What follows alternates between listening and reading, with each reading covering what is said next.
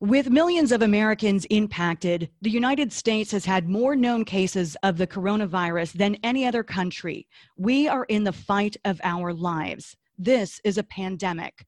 So many are devastated. Those with pre existing conditions such as heart disease and stroke are particularly worried. I'm Carrie Pena, and the American Heart Association and American Stroke Association is deeply concerned about the public health crisis facing our country. Our top priority regarding coronavirus is the health and well being of individuals and their families today and in the future in every community, everywhere. The purpose of this show is to provide insight and evidence based answers for stroke survivors and their families. I want you to meet stroke survivor Christopher Ewing, hear how he and others are coping. I'll also be talking to Dr. Mitchell Elkind, who will provide critical information for stroke patients during this pandemic. Let me turn now, though, to Christopher and tell you more about him. Christopher Ewing is a fairly young stroke survivor who lives in Southern California, one of the epicenters of the COVID epidemic in the United States. Since his stroke over a year ago, he has worked passionately to support other stroke survivors by starting his own stroke support group and a number of platforms and channels for educating stroke survivors. Right now, he and his fellow stroke survivors are understandably concerned about what getting the virus would mean for them, given their underlying health condition. Christopher, thank you so very much for joining us. Thank you for having me. And just to let all of our listeners know, of course, we are practicing the social distancing right now. So all of our guests are in their respective communities. Christopher, I understand right now you're in your studio in Hollywood, California. Tell us first, how are you doing in the midst of this epidemic? Um, you know, we're we are being very cautious. I mean, we're very concerned. Um, you know, it's it's crazy. I mean, I'd never thought that I would go to my local grocery store that I've gone to countless times and have to stand outside and wait in line because they're only letting 10 people in at a time. Um, you know, if you go to a carryout place, like I went to a, a carryout place the other day, and um, you know, to grab my mom some food, who comes and stays with me in the wintertime because uh, she's uh, from back in Detroit, where it's usually cold in the wintertime. Although I guess it's had a pretty good winter this year, but um, she's out here. She's almost 87, and so you know there's a big concern you know with in terms of me staying away from other people so as to not bring anything home that she may catch because she's you know certainly uh, in that age range of people that uh, are, are, most uh, susceptible. Um, but you know going to a fast food restaurant we had to stand outside i had to stand outside and they're only letting two people in at a time. And when you go in you have to stand on an x uh, taped x that they have on the floors now where they take duct tape and put an x six feet apart and when you make your order, you have to stand back from the counter to make your order and then only approach the counter with your credit card to pay and then get back on your X again. Um, so it's a whole new world out here, a whole new way of, of uh, living, to say the least. Can you tell us about the day that you had a stroke? What happened? Mm, um, yeah, I mean, I, I remember it like it was yesterday. Um, I was here at my studio uh, here in Hollywood, um, Sunset Gower Studios. Uh, many TV shows you guys have seen. Uh, I Dream of Jeannie and Three Stooges and all that was done literally like 30 feet from my door right here. And uh, I was in my studio and I was speaking to a group of people and um, some of whom were from out of the country because we were having a big event that weekend. And I had gotten Krispy Kreme donuts for everybody because I knew some of them had never had Krispy Kreme donuts. And uh, so it, some people were talking, and so during the, their conversation, I just went and grabbed a donut real quick and I bit into it. And I'm highly allergic to nuts, and I felt my lips start to tingle, and I thought, oh man, there must have been a nut in that glazed donut. Doggone it. So um, it was my turn to talk again, and I said, hey, you know what, everybody? I said, I know it's my turn to talk, but you know, I feel my lip tingling because uh, I think I'm having an allergic reaction to a nut that may have been in there. So just, you know, uh, you know, bear with me. And they're like, okay, no problem. And so as I started to keep talking, um, I could hear, well, I knew I was saying something, but I wasn't quite sure if what I was saying was making sense. It, it was just real foggy. It's hard to explain because I never felt a feeling like that before because I never had a stroke before. Um, but as I was talking, I was like, Am I making any sense right now? I said, Well, just keep talking. Nobody's looking at you like you're crazy. So just keep talking. Well, literally, like three seconds later, the lady next to me looked at me like I was crazy and said, Are you feeling okay? And I looked at her real quick and I said, um, I think so. I said, But I don't know. I, I don't know. And she goes, oh, Okay, because your lip is drooping and your speech is slurring. I think you're having a stroke. And I was like, no, I mean, I'm like two, and there's no way I'm having a stroke. And sure enough, I was having a stroke. Um, fortunately, again, because there was people there, you know, I got help very quickly. Um, the, uh, the, ambulance came, you know, here to the studio. Uh, I was sent to uh, Cedar Sinai Hospital, where I was in intensive care for five days, and then shipped to a rehab hospital, uh, California Rehab Institute. Um, immediately after getting out of intensive care, they stuck me in the ambulance and sent me there and I was there for about a month and a half. Uh, I had a right brain stroke in my basal ganglia, which is kind of in the center of your brain and towards the back. Um, and uh, yeah, I mean, instantly paralyzed on the left side, uh, couldn't walk, my speech was affected. Um, it was a mess. It was really, really a mess obviously for for everyone who has had to walk in those shoes experiencing a stroke is terrifying and now you have to face this pandemic. So can you talk to us about i mean you've done so much work educating and encouraging stroke survivors since you went through that yourself.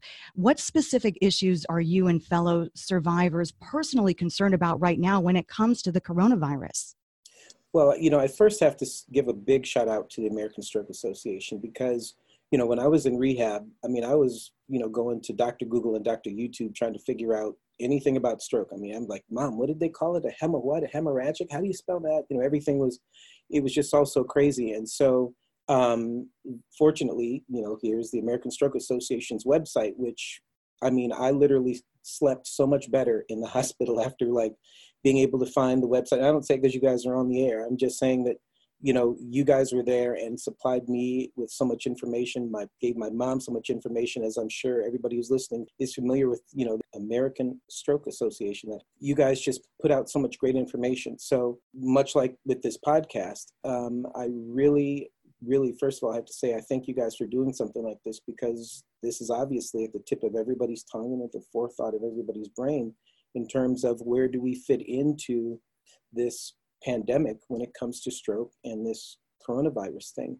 Um, I think the thing that concerns me the most is, you know, we as stroke survivors already are not getting enough exercise sometimes because there's a lot of stroke survivors that find themselves, you know, just kind of not wanting to get out of the house because they've had a stroke now or not able to get out because they don't have someone that can help them because some stroke survivors obviously require assistance so their caregivers are not able to have the kind of accessibility uh, with them as they uh, did prior to all of this. And so uh, you know i guess number one um, is the stroke survivors that especially the new stroke survivors that really require a lot of um, uh, rehab right now in terms of you know keeping range of motion and getting enough exercise and movement in their affected limbs, um, what happens during this lockdown when we're just not able to get to you know to physical therapy and, and speech therapy and, and, occupational therapy like we could a few weeks ago. Um, and then also those of us who have had a stroke that do have some other underlying conditions uh, on top of the stroke um, what does catching this virus mean for us? Um, you know our bodies are already a little you know beaten up from the stroke itself. Christopher, I want to put you on pause right there. Thank you so much for all of those great questions and important questions. And this is a good time for us to bring in our next guest and hopefully be able to get some more uh, answers and provide more information for you and all of the listeners. Dr. Elkind, we're going to turn to you now. Dr. Mitchell Elkind is a professor of neurology and epidemiology at Columbia University in New York City, the current epicenter for the COVID 19 pandemic in the United States. He served as the chairman of the National American Stroke Association Advisory Committee from 2016 to 2019 and is currently president elect of the American Heart Association. Dr. Elkind, thank you for joining us. Thank you, Carrie, and thanks, Christopher, for sharing your story. Dr. Elkind, are stroke survivors like Christopher at increased risk of getting the COVID 19 virus? Yes, it seems like that's the case. So, reports from China indicate that patients with heart disease and high blood pressure, as well as the elderly, are at higher risk of this virus, of COVID 19. And we think the same is likely to be true for patients with stroke, probably because there's a lot of overlap between heart disease, high blood pressure, and stroke. And so that's why it's especially important for people who are more vulnerable, like older patients or uh, people with heart disease and stroke, to practice physical distancing and hand washing and uh, the uh, avoidance of unnecessary interaction with other people who may be exposed, which is, I think, the, the kinds of experiences that uh, Chris was just telling us about, you know, when he went shopping and, and things like that. So uh, unfortunately, it does look like there is some increased risk, but we don't know exactly how much yet. We need to do more research, particularly here in the United States. If stroke patients do get infected, are they at a greater risk of experiencing more complications? That also does seem to be the case. So, people who have underlying heart disease and stroke do seem to have a higher risk of complications. Now, this may be because of an increased susceptibility to the virus. Um, it could also be that the body in somebody who has had heart disease or stroke has less what we would call physiological reserve or the ability to hand, handle any kind of illness. And so a severe illness can make things worse. It's the same kind of thing that we've seen for many years with diseases like the flu. Um, and so that's why, for example, the American Heart Association and American Stroke Association have been recommending for many years that people who have heart disease and stroke get vaccinated against the flu. Unfortunately, of course, we don't have a vaccine for COVID yet, but the same kind of issue would likely uh, would likely apply. It's also probably because people who have had stroke are likely to have other risk factors for stroke, like diabetes and high blood pressure, which themselves may make things worse. So it's really a combination of different factors that contribute to that increased risk of problems with COVID. Dr. Elkind, do you think uh, if, if someone were to get COVID, does that put you at higher risk of having a stroke? Well, that's a really good question. And I don't think we have any definite answers yet, but the preliminary evidence does suggest that uh, that could be the case, that people who've had uh, COVID may be at higher risk of stroke, although it's probably limited to people who have more severe uh, infection with the virus. So in China, for example, 6%, about 6% of people who are hospitalized for COVID go on to have a stroke. Interestingly, about 15% of people have other kinds of severe neurological symptoms like confusion or delirium or potentially even coma. And again, this could be a nonspecific effect of being sick with a bad pneumonia. Uh, again, we've seen similar kinds of increase in risk of stroke and so forth with the flu and with other severe infections. Um, but it seems like the rate may, in fact, be higher with COVID. But again, this is kind of preliminary, and I think we um, need more evidence about that. Interestingly, there is some evidence that um, some of the other coronaviruses that we've seen in the past can cause uh, infection of brain tissue as well. So we don't know that for certain with this one. We'll have to wait and see but that is a concern that people are, are worried about. And I, I, see you up on my screen in my studio right now uh, on Zoom. You are sheltering in place at, at, your home in New York City. The tough thing is for a lot of folks, especially stroke survivors, life has to go on, and a lot of people have routine doctor's appointments or medical procedures that they need to have. Should people be postponing those procedures and appointments at this point? I think it's really important to realize that this pandemic is progressing at different rates in different parts of the country. So it's always going to be best, of course, to check with your doctor or your local hospital or health authorities to see what the practice is in your community or, or health center. Um, you know, one big advantage that we have now uh, is that we have access to telehealth. So people can do virtual visits from home. We're doing a lot of that now because we don't want to go into the hospital or into our offices even and bring patients there. And so less urgent things can be taken care of that way uh, using, using telehealth. In New York City right now, you know, where I'm located and where currently the epicenter of the outbreak is in the United States, we're not doing any routine procedures. Part of the reason for that is to avoid um, transmission among people, but the other big reason for it, frankly, is to conserve the personal protective equipment that you've heard so much about um, there have been shortages of this, and that's really been a problem for taking care of patients in the hospital. So by cutting out all unnecessary or, or um, elective types of procedures, we can conserve masks and gowns and, and things like that. So that's a really important reason for doing that. Doctor, if we could for a moment talk about why it is particularly important for stroke survivors to take steps to prevent another event during this unique and stressful time. Sure. Um, well, for all the reasons we just talked about, it's important to try to avoid getting sick right now. Now, just remember that most people, 80% or so, even those with a history of stroke, are going to recover and don't need to be hospitalized. But as we've been discussing, people who've had a stroke have an increased risk of infection and an increased risk of complications if they do get infected. Um, and so, you know, it's really important to try to avoid that as much as possible.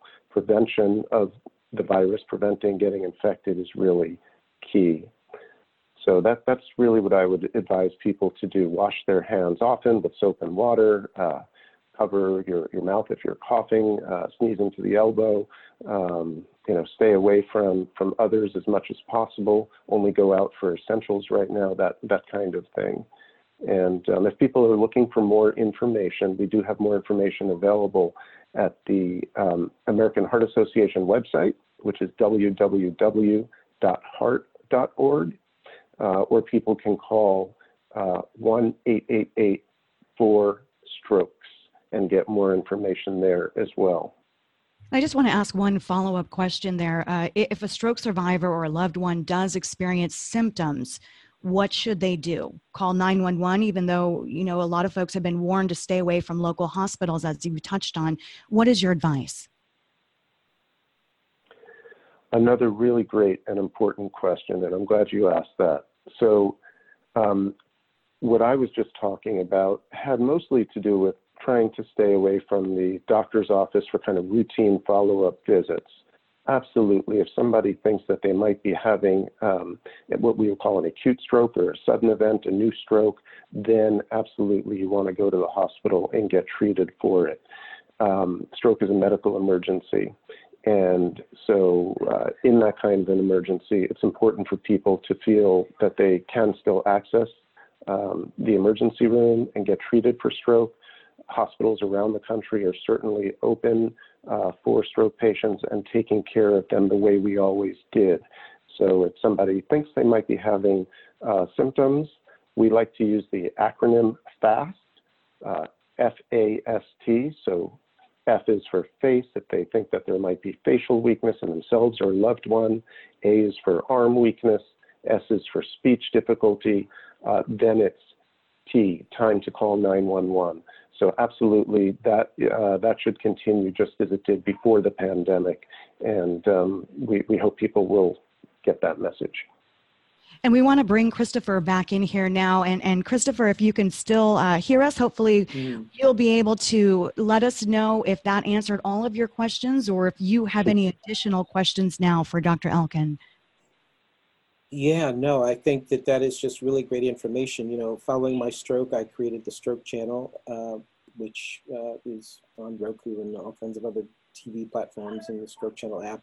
Um, you know, and so we have a lot of listeners and viewers that have had these questions for the past several weeks now. And so uh, this is really great information that uh, you've been able to share here that I will also be able to share um, to all of our viewers and listeners with the Stroke Channel. Um, I guess I would say, Doc, is there any additional thing that us stroke survivors, you know, other than the usual, you know, social distancing and washing our hands, is there anything that us as stroke survivors should do as just kind of like a, like a super duper extra precaution, you know, given the fact that we're kind of in the bullseye, you know, target range there? Yeah, so so Christopher, what I've been telling my patients, uh, one, one additional thing to bear in mind is that it's not a bad idea right now to have additional medication on hand. So usually mm-hmm. people get a one month supply or maybe a two month supply of their medicines.